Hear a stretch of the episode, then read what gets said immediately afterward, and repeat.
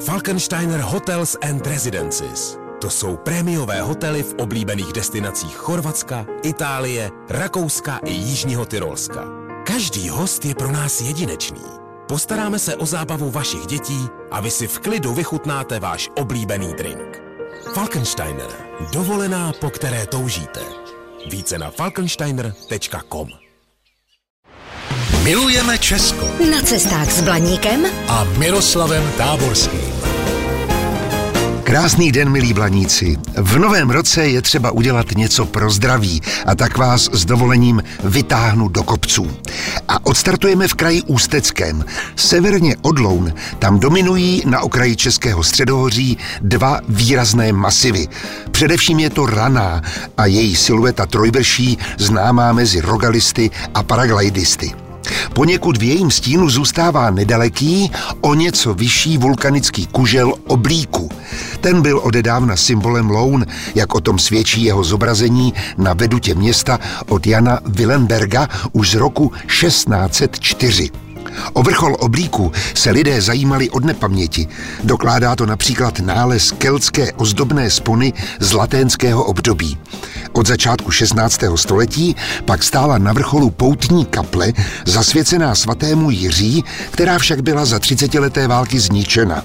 V roce 1675 postavili na jejím místě další dřevěnou, která asi po 150 letech také zanikla. Právě k ní se váže pověst, kterou zaznamenala lounská rodačka Květa Marešová. Jistý obchodník chtěl provdat dceru Rozárku za bohatého Pražana.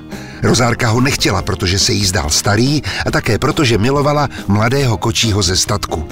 Otec na ní nedal a přichystal v kapli na hoblíku, jak říkají lounští, svatbu. Když svatebčané dojeli kočárem až nahoru na kopec, tak se najednou propadli do země a prý už je nikdo nikdy nespatřil.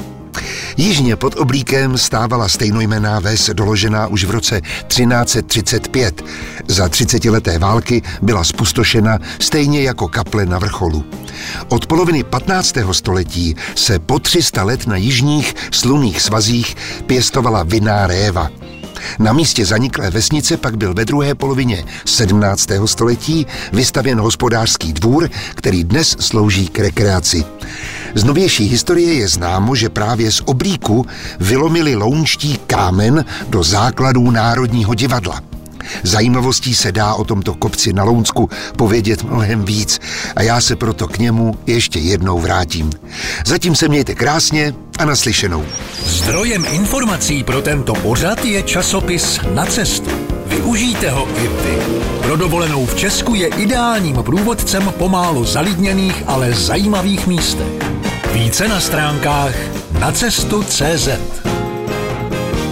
Vaše cesta po Česku může být dobrodružná, romantická, adrenalinová, prostě všechno, jen ne nudná. Jsme Allegria, firma na zážitky po celém Česku.